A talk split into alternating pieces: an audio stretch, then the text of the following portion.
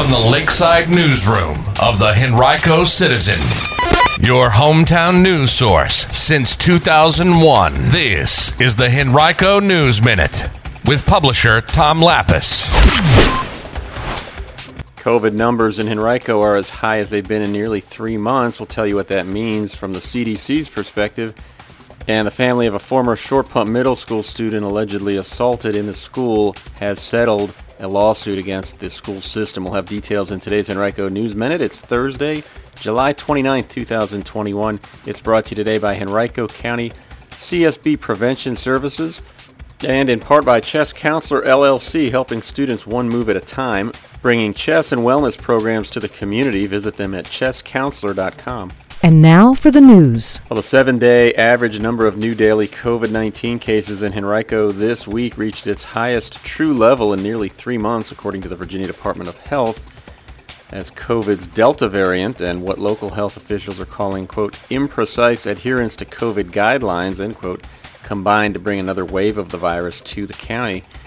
The seven-day average reached 34 cases on July 26th. It was at 31 yesterday. Those are levels not seen in the county since the first week of May. There were a few days earlier this month that were a bit higher than that, but they were artificially inflated because VDH was making data adjustments that reflected earlier cases.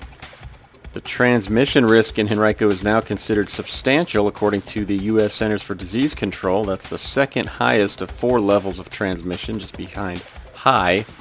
CDC on Tuesday recommended that everyone in substantial and high transmission localities, even those who are fully vaccinated, begin wearing masks indoors. Yesterday in Henrico, a total of 44 new cases were reported. That's the third time that at least that many had been reported on a single day since July 20th. Statewide data has reflected similar trends. On Wednesday, Virginia reported more than 1,000 new cases, the most on a single day since about 1,250 were reported April 30th.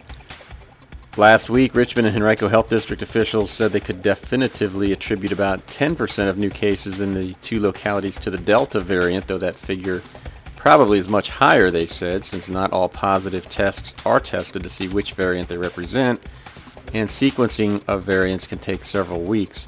National figures pointed to much higher rates of the Delta variant, about 80%.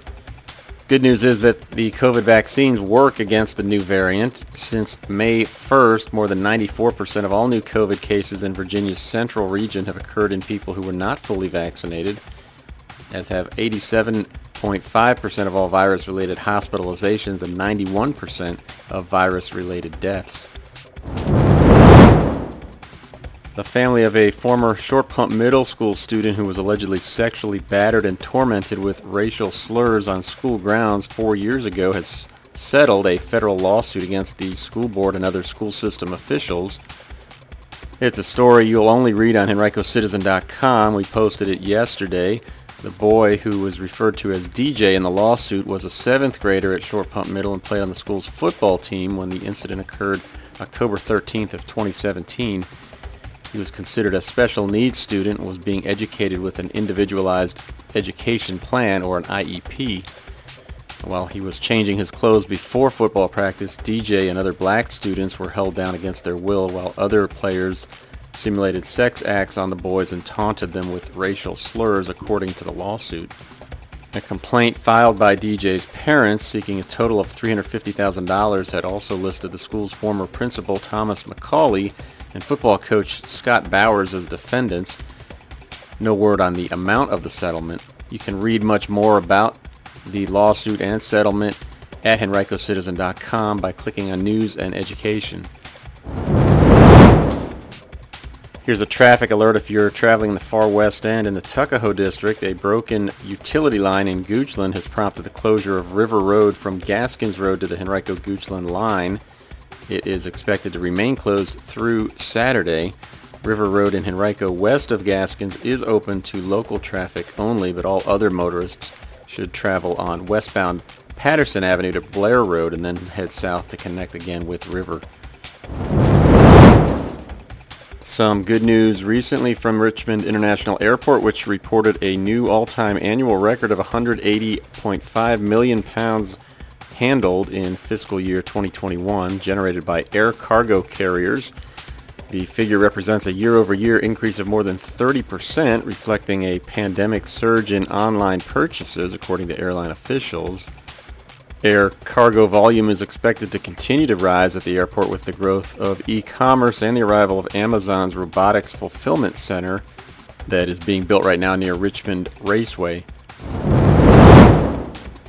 If you're in the Varina district, you may want to mark your calendars for an in-person Varina District Town Hall meeting hosted by school board member Alicia Atkins, who represents the district. It'll take place next month on August 17th from 6.30 to 8 p.m. at John Rolfe Middle School. Also appearing at the meeting will be several guest speakers, including Henrico Superintendent Amy Cashwell, who will provide an update on back-to-school plans. You'll also be able to get information about resources for the new school year. If you can't make it in person, there will be a live stream of the meeting as it happens at henricoschools.us, and a recording of the meeting will be posted online afterward. Three houses in Henrico have sold for more than a million dollars during the most recent week on record. You can find out more about where they're located and see other property transactions from the week of July 14th through 20th right now on henricocitizen.com. Just click on News and then Property Transactions. As we all strive to do our part during this extraordinary time, Henrico Area Mental Health serves as your local and public mental health agency continuing to do its part. We all experience mental health challenges, especially during extreme challenging times. It doesn't matter your age, gender, race, or ethnicity. Each person is affected differently. If you're a resident of Charles City, New Kent, or Henrico counties, and you, a family member or friend, or someone you know may need someone to talk to about the mental health challenges being experienced. Do your part and call us at 804-727-8515. That's 804-727-8515. We're here to help. Remember, mental health is good health. Call Henrico Area Mental Health at 804-727-8515. That number again is 804-727-8515. This message comes to you from Henrico County CSB Prevention Services.